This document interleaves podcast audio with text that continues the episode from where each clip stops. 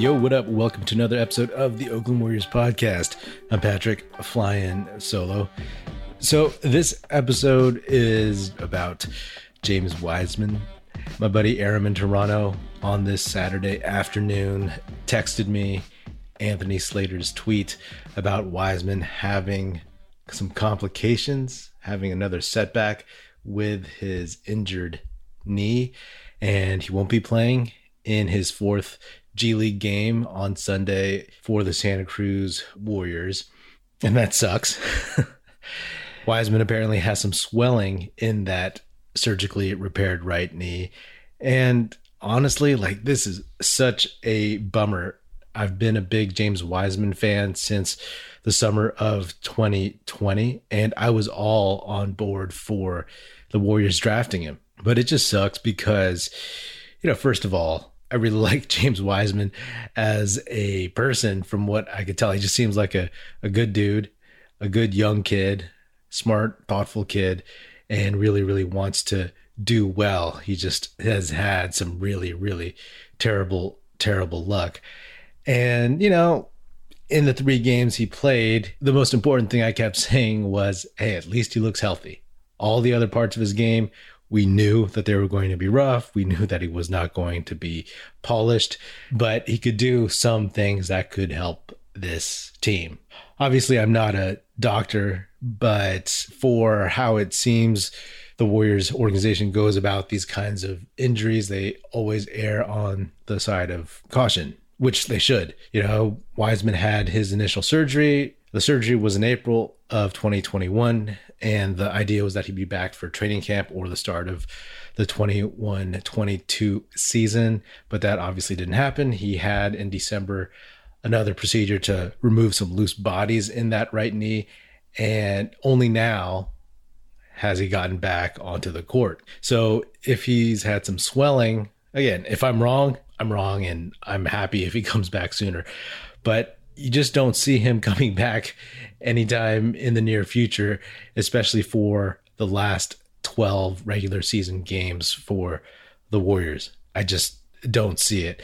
If he couldn't handle a few games in the G League without swelling, you're not just going to wait until he feels better. You're going to wait and maybe see if there's anything wrong in that knee. And this season is pretty much coming to a close soon. So even if he were to get cleared in two weeks or three weeks, what kind of realistic runway is that for James Wiseman, a guy who's played 39 NBA games, to get ready? So at this point, again, if I'm wrong, I'm wrong, and I'm more than happy to be wrong because I'd love to see that kid play. I really enjoy seeing what he can do, even though his game is not perfect by any stretch of the imagination yet. Like, I just enjoy seeing the potential for how he could help this current squad and the Warriors teams in the future. I'm wondering, like, hopefully they don't have to go back in and take another look or do anything else in terms of like cutting his knee open or even like sticking some kind of you know probe in there or whatever but you sure as hell hope that he can at least play and train over the summer, that he can play summer league because he desperately needs the reps. Yes, he's still young, but he's missing a few years almost at this point of really, really critical development basketball. You know, these are the years where he learns how to play. And if he doesn't get that, it's like at 21, 22, is he going to be able to learn as quickly? Again, that's still young, right? 20 years ago, like some dudes in college and he's still learning, and that's okay. But it's getting pretty old in terms of just knowing how to play, you know, knowing how to really, really play basketball in the NBA for this Warriors team. So it's a concern. If he comes back, if he's healthy for the summer and he looks good, then great. It's all about next season. You know, I, I hate to say that already, but that's the hope, I guess. That's where we have to focus on how James Wiseman can help the Golden State Warriors franchise continue winning. If he can't play in the summer, that's going to be rough, man. That's going to be really, really rough. We always heard with meniscus tears that people can come back quick. They can take forever. They can be pretty smooth transitions from before the injury to after the injury, or there can be complications. Right? It's not as straightforward, at least to me, as, say, an ACL tear, right? Those seem to be pretty straightforward. Like you tear it, you're out for a year, maybe a little bit longer to be safe, and then you come back strengthened, etc. But for meniscus, for a guy who's seven feet tall, that's worrisome, you know? That's worrisome. And the other thing too is that he looks bigger and he's said in interviews that he's put on 10 to 15 pounds of muscle. And in previous episodes recently where I talked about Wiseman and watching him in the G League, a question I always had was like, oh, I hope he doesn't put on a bunch of muscle and then his body can't handle it because he hasn't played that much and he's still he's been growing over the last three four years i'm sure not only in terms of height but like just weight muscle. You know i tossed out there. Hopefully he can get used to his body and how to move with his body and that his joints his muscles his ligaments all those things can bear the weight that he's adding on especially weight that he didn't play with before he got hurt right it's like, say you weigh a certain amount and you have a leg injury, and then you rehab and you come back, you put on more weight, good weight, muscle weight, but still more weight nonetheless. And then you come back from that injury and your joints and everything in those joints, they have to support the new weight as well. Speculation, just something I wanted to bring back and throw out there, but who knows?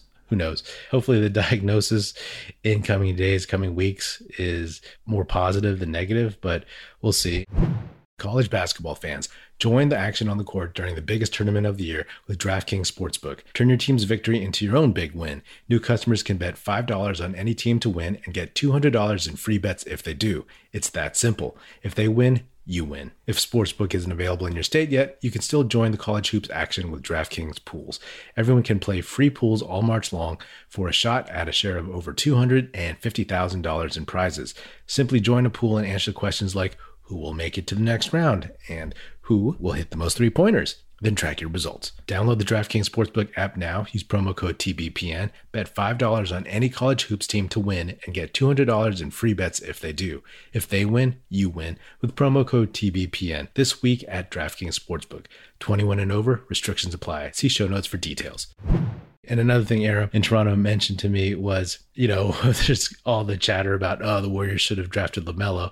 I mean, it's been chatter like that forever, you know, since before Wiseman got injured, but even more so now and probably today. But Aram also mentioned like hell, just having any of those other guys drafted after Wiseman would be helpful now, whether it would have been Halliburton or Saddiq Bey or Isaiah Stewart or even Onyeka Okongwu, who had his own injuries to start his rookie campaign and is just starting to come on as a consistent contributor for the Atlanta Hawks.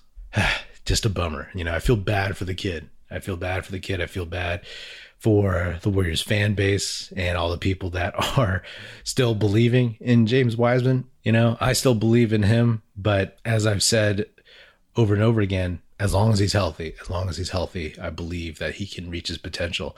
So right now he's not healthy, so that hurts. And in the medium term, the Warriors will not have anyone over six nine as of now on their roster moving forward into the final stretch of the regular season and into the playoffs. And, you know, it was pretty clear that even if Wiseman were healthy, he probably wouldn't have gotten a ton of minutes. And I've said anywhere from five to 10 to 12, depending on circumstances in a game or matchups or whatever.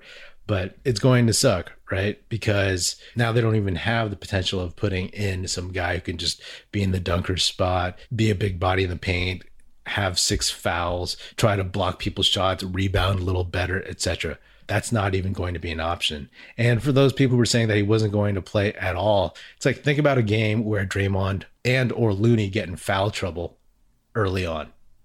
And you're playing a team with some athleticism and beef up front. Are you going to rely on Bjelica, Otto Porter Jr., Jonathan Kuminga? Yes, maybe certain circumstances, yeah.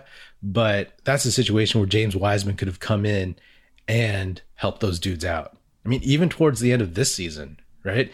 Say in two weeks, it's pretty clear the Warriors going to be locked in third or fourth place, right, in the West. Then you could have rested Draymond, Looney, and gotten someone like Wiseman more reps in the NBA. So these are things that might come back to bite them on the butt, but we don't know yet, right? Obviously, the Steph Curry injury is a bigger deal. So right now, when it rains, it pours, but every team goes through this, you know, at different rates. And right now, it's the Warriors. And in the short term, again, it's mostly about Steph, but in the longer term, Wiseman is a bit of a concern. You know, it sucks to have held him out extra long 11 months for something that seems to usually take about six to nine months to come back from and to have a setback like this. Again, if it's a small thing where it's swelling, it goes away, comes back, and it's all good, like in in like a couple weeks, great. But I just don't think that they would be that cavalier with him and his health and his future it was fun to see him play in a couple games, I suppose. And my dream of seeing James Wiseman and Jonathan Kuminga play together and figure out how to play together will have to be put on hold even longer. Anyway, I'll leave it at that. This has been another episode of the Oakland Warriors podcast. Be sure to subscribe wherever you get your podcasts. Feel free to hit me up on Twitter at Patrick Epino, E-P-I-N-O, or at Oakland Warriors.